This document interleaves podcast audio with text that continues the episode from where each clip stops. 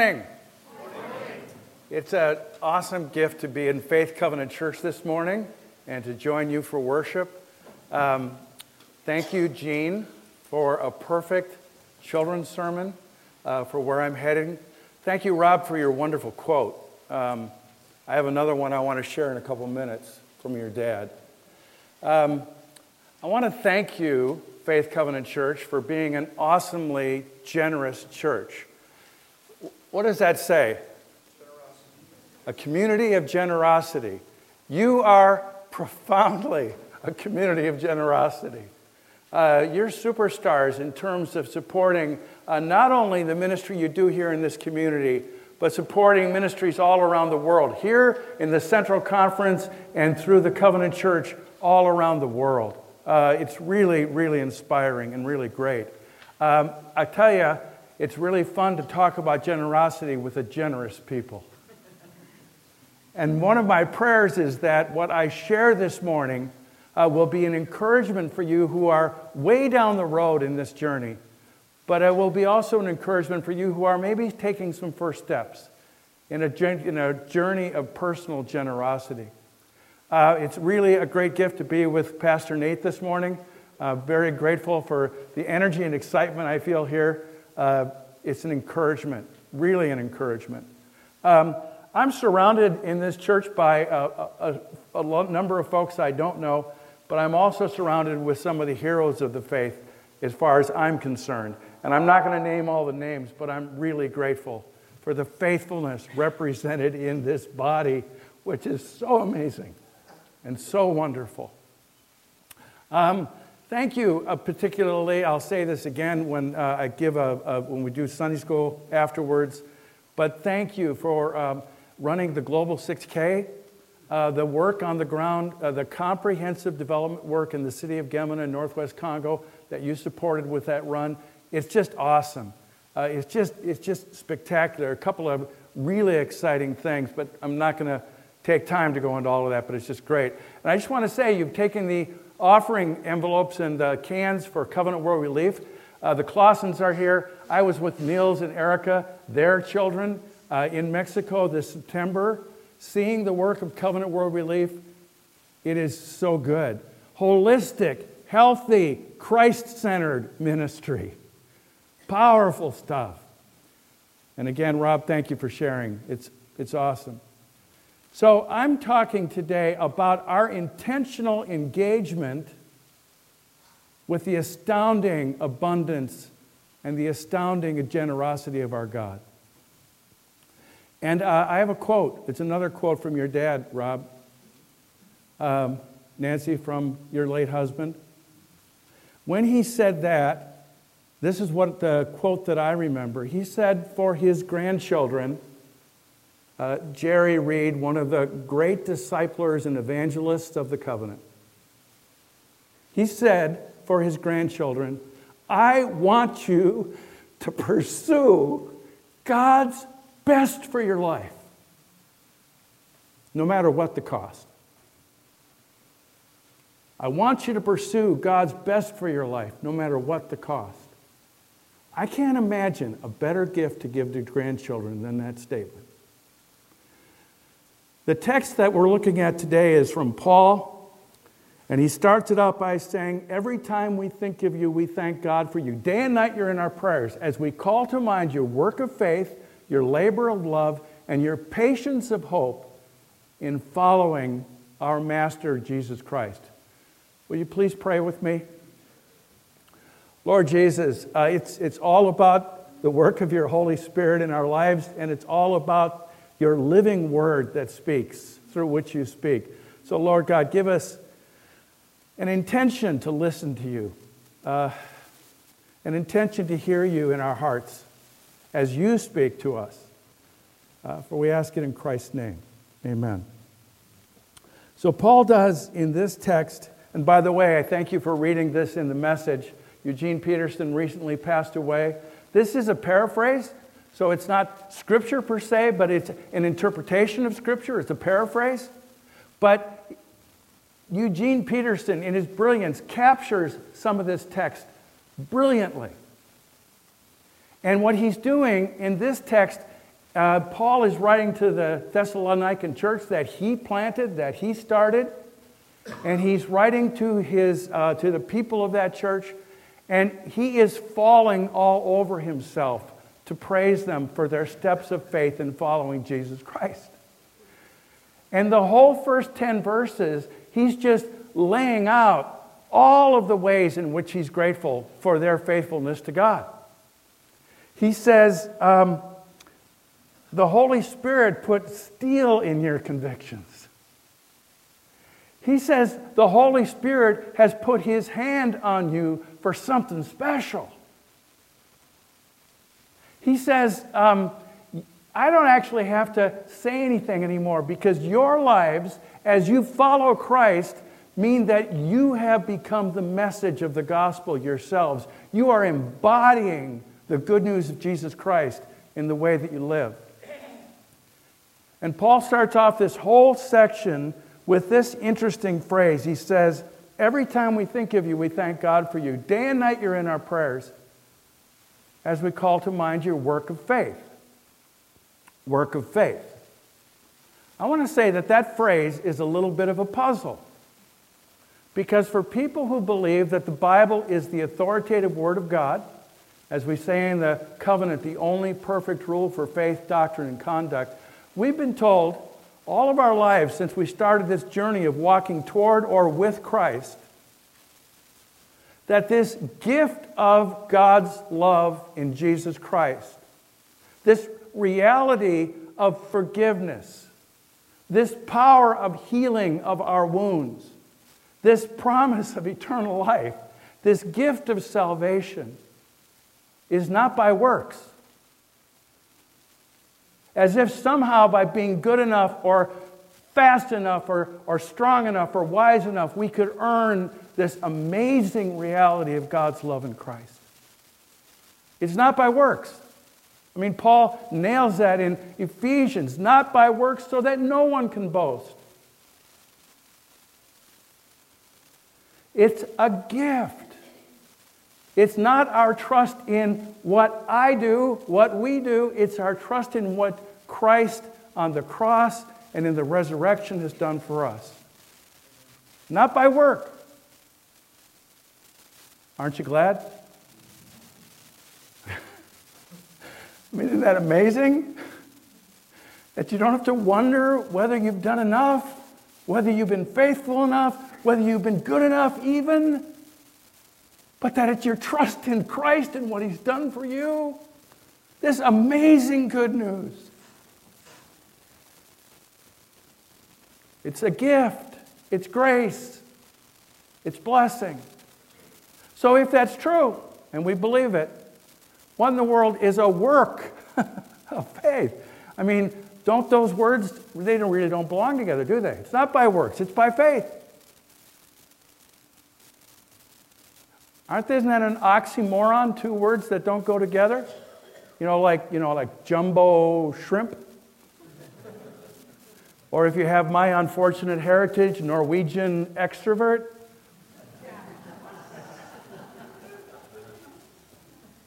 You all know where I'm going. Where I'm going is obvious. Work of faith is not an oxymoron, it's not two words that don't go together. It's this incredible marriage of God's saving work in Christ through our faith in Jesus and the reality that God loves us so much that He does not simply work on us as passive robots, but that He calls us to actively follow Him in the discipleship of our lives so that we participate in the transformation the Holy Spirit is doing in our lives. It's the fact that God is at work everywhere in Jesus all the time. Amen? There is no person in your life so far away from the Lord there is no situation in your life that is so intractable that Jesus is not already there and already at work. But my Lord, we get invited to join Jesus in the work and the lives of those people. As Rob is engaged in planting churches in Barcelona, each of us is engaged in the difficult people to love in our lives, in children we care for, in, in situations in our community, in at risk kids. We have this privilege of joining Jesus in the work that Jesus is doing to make all things new. And finally, it's this marriage between the reality that Jesus sets us free from all the things in this earth that would bind us. Amen? And there are so many things that want to take away our freedom. But work of faith means that we actually participate in our steps of obedience and discipleship so that the Holy Spirit has access to our lives to set us free and liberate us. I don't know about you, my journey of liberation is slow. it takes a long time. And the things that want to hold me, hold me hard. But we get to engage in works of faith. Works of faith, not an oxymoron, not a contradiction.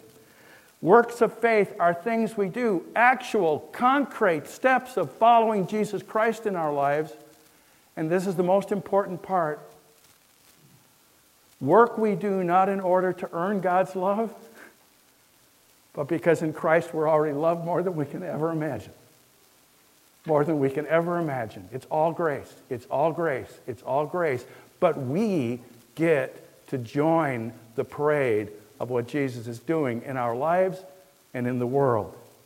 And I have a conviction about this, about work of faith, two of them. The first conviction is that almost, well, I have a hard time figuring this out exactly, but every blessing in my life, almost every blessing, is from God through other people's works of faith. It's the people who loved me when I was a kid and I wasn't easy to love. It's the people who loved me when I was going in directions I shouldn't have been going, and people challenged me because they loved me. It was people who mentored me, who, who, who were my youth pastors and, and camp directors, and it was all of the amazing people that God brought into my life, their works of faith are the means of blessing in my life. Almost every blessing is from God because somebody else took a step of faith that blessed me. The second conviction I have is that although everything Jesus gives is a gift, it's pretty hard to grow in faith. Thank you, Gene. Pretty hard to grow in faith if I don't step into that pool, right? If I don't jump into the pool, I'm never going to find out that God can grab me and hold me and that He's there and that He never lets go. So, Every blessing is from someone else's work of faith. That means work of faith is the game changers in this world. God is at work through those works of faith, and that's where we grow. Again, we don't earn that growth, but I believe that when we take steps of faith, we actually open our lives to the Holy Spirit so the Holy Spirit can do His transforming work from the inside out. From the inside out. So I want to talk about a work of faith this morning. Everything you do in following Jesus Christ is a work of faith.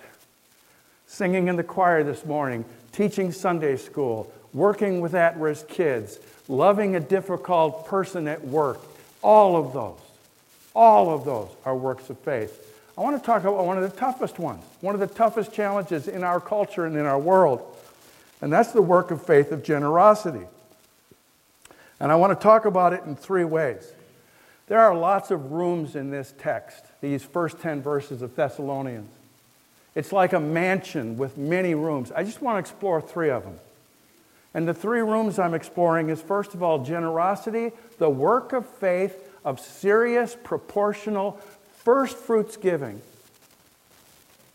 is an extravagant gift to us. It is not a burden, it's a gift.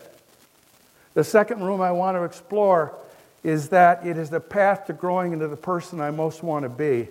And the last one is really critical.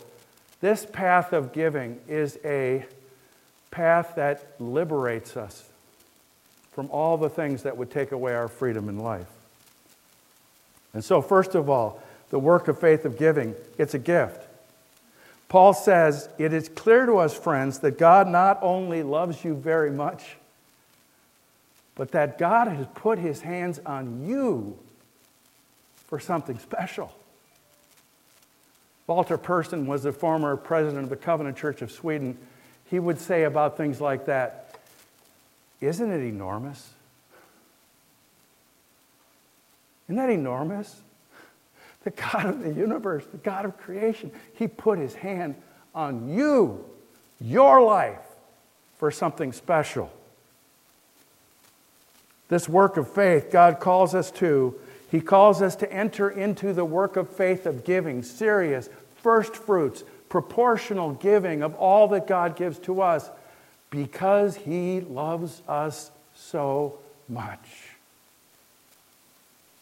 because He so desires for us to be on the journeys that allow Him to bless us so deeply.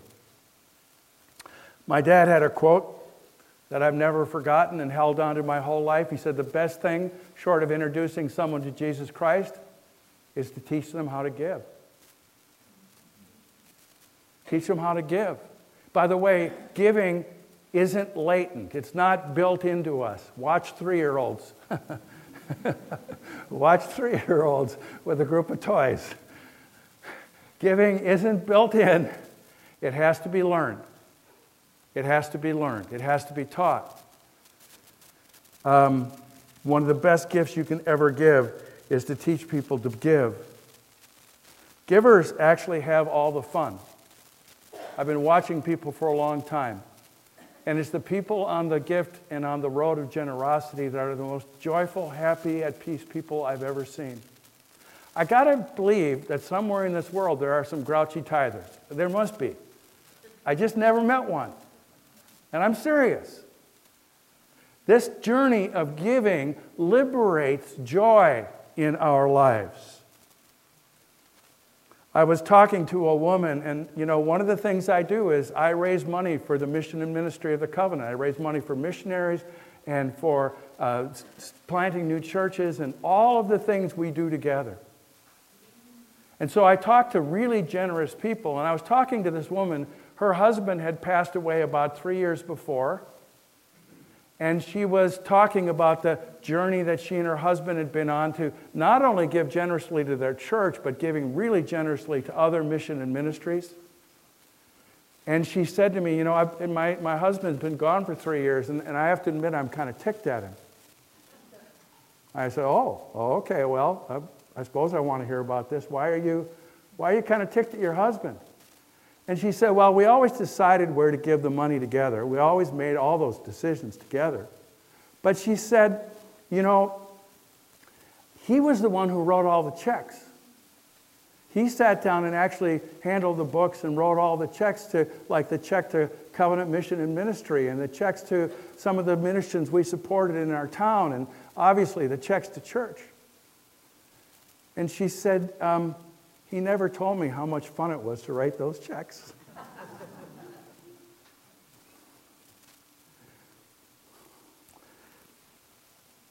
Giving is a discipline, it's work. Remember, it's called a work of faith, right?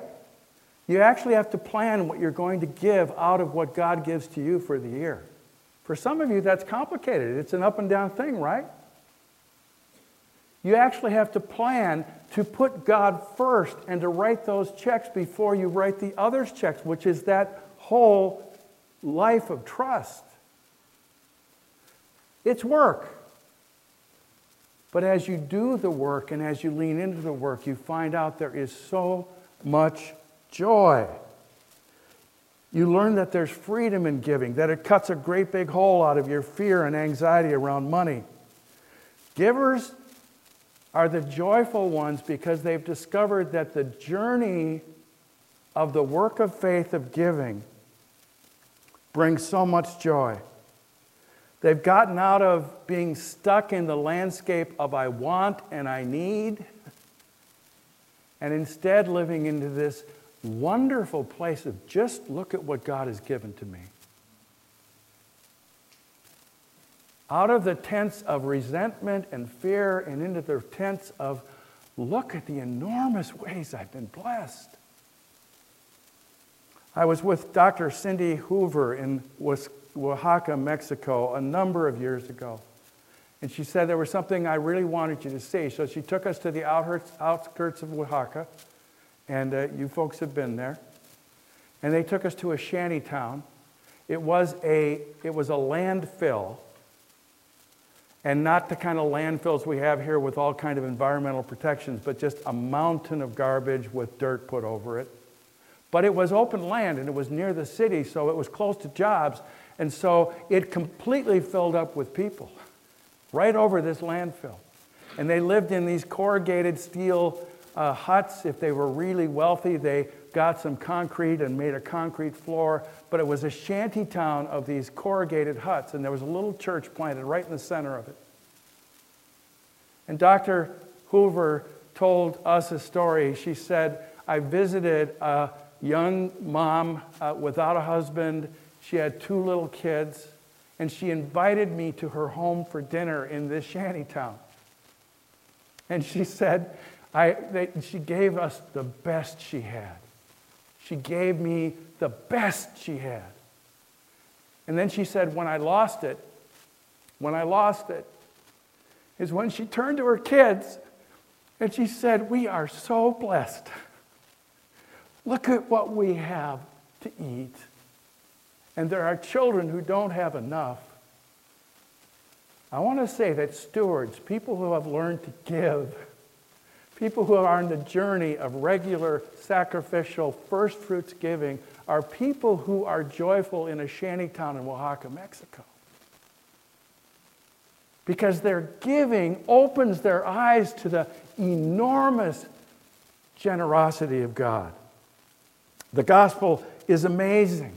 People who give get to see more and more of the wonder of the incarnation more and more of the wonder of Christ's life, more and more of the wonder that he went to the cross for us, more and more of the power of the resurrection. People who give believe the gospel is unbelievably good news. He died for us. They're like Paul on the road to Damascus, knowing that the hammer's going to fall. I mean, just knowing the hammer's going to fall. And instead, having Christ say, I want you on my side, I want you on my team, and discovering love clear through.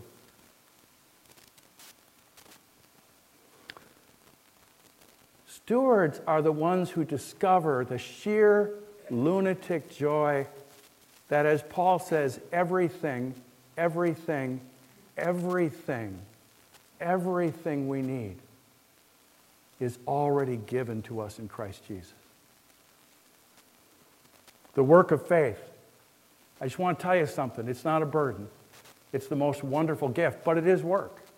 It's a work of faith. The second thing is that God's invitation to engage in the work of faith is a path for us to grow. Here's what Paul says to the Thessalonians You paid careful attention to the way we lived among you and determined to live that way yourself. In imitating us, you imitated the gospel. You determined to imitate the way we live. I give today for a very simple reason. My wife gives, uh, we give together really for the same reasons, and that is that when we were little kids, our parents taught us how to give. We were taught. It was an amazing gift. And one thing I remember particularly is that when I was a little kid and I'd go to Sunday school uh, in Minneapolis at Elam Covenant Church, I would um, they would give me a dime or 20 cents to put in the offering plate for Sunday school because I was learning to give when I was very little. Giving was a part of what I was taught to do. But I remember the first time when I was in middle school that I actually mowed a lawn and got paid for it. First time in my life I made money. I mean, other than you know, things that my parents had, you know, maybe paid for some little chore or something. But I actually, for somebody else, mowed a lawn and came home with you know, two bucks in my hot hands, and I just was so excited. Two bucks actually was a lot of money. I hate to admit back then. And I remember my dad saying, This is so cool. You know, usually when you put money in the offering plate, it's money we give you. But now you can give 20 cents, 10% of the money you made yourself. You can give to God out of the work of your hands. They got me on the journey of giving early in life, giving first to God, not going out and buying the model airplanes I had in my head, but giving to God first and living off of what was left.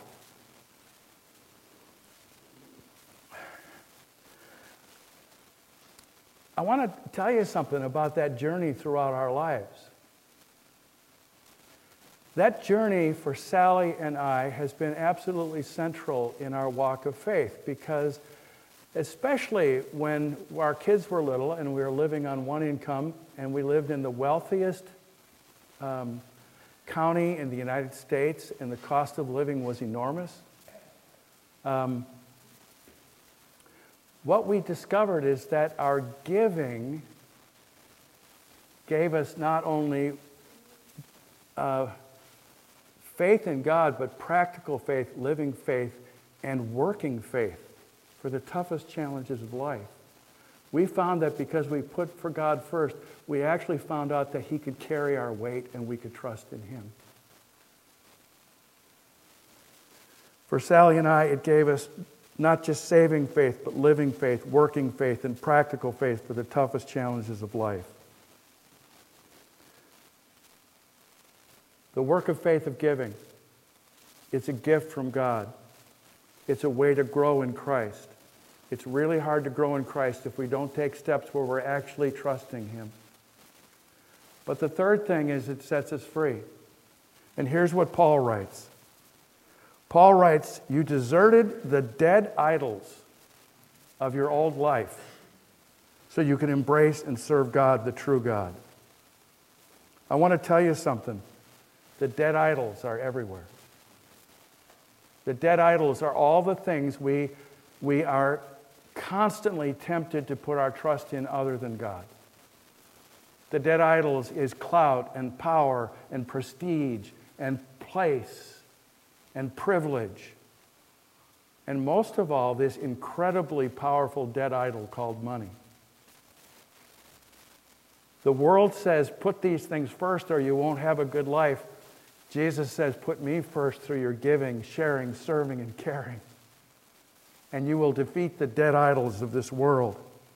Walter Brueggemann has an incredible statement. He calls the dead idols of this world the gods of scarcity. The dead idols are the gods of scarcity. If you put your trust in things, I want to promise you something there will never be enough. If you put your trust in things, in money, in possessions, in stuff, there will never be enough. You will live in a world of scarcity and anxiety and fear as long as you put your trust in the dead idols of this world. The dead idols are tyrants. But when we enter into the work of faith, to trust God with especially this enormously powerful reality in our lives called money. And actually decide that money, that God is more important and trusting Him first is going to order our lives. It breaks the power of the dead idols of this world to take away our freedom. And we live in what Paul calls the glorious freedom of the children of God. It comes through the work of faith. It comes through the work of faith. The work of faith, it's a gift. It's a pathway to growth, to becoming to look more and more like Jesus. And it's especially a pathway to living fully into our freedom in Christ. But it's work. It's a discipline. It's a step of faith. I like to call it a spiritual practice. You know, for me, it's not about guilt and ought and should. And by the way, aren't you glad it's a work of faith instead of a work of should or a work of must? or a work of guilt? Or what if Paul said it's a work of fear? You better get it right, or God will get you. But it's this amazing thing. It's a work of faith. It's trust in the God who holds us and carries us and will not let us go. And we do it out of freedom. We take steps of faith that we choose to do to taste and see that the Lord is good and to find out He's trustworthy and He's faithful and He's the one who holds our lives. Years ago, a name that many of you are going to know, uh, a Christian layman, very generous man named Paul Brandel, used to teach stewardship to Christian churches, to covenant churches. And he used to uh, go and, and give this talk on stewardship, and he was very effective, and he talked about his own witness of his life. And he gave his talk at a covenant church, and at the end of the time, he shared a businessman. You know, in those days, it was a suit and tie, and the guy looked very proper and very stern. And it was clear there were two things about this guy after Paul Brandel gave his talk. The first one is that he was convinced that giving was a part of that journey he ought to be on. Serious, proportional giving. But the second thing that was clear is he didn't like it. he wasn't happy about it. And in a give me the bottom line kind of voice, he came up to Paul and said, Well, tell me, how much do I have to give? And Paul looked at him and said, How happy do you want to be? When I talk about this thing, you know, American Christians give about 1.5% of their income. We're the wealthiest nation in the history of the world. American Christians give about 1.5%.